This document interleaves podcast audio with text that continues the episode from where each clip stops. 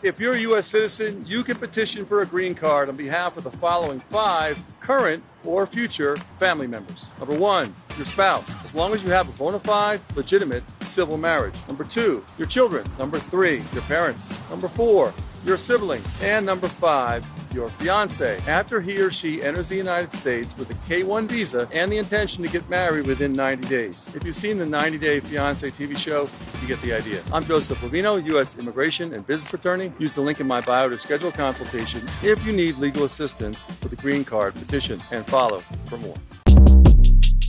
Shortcast Club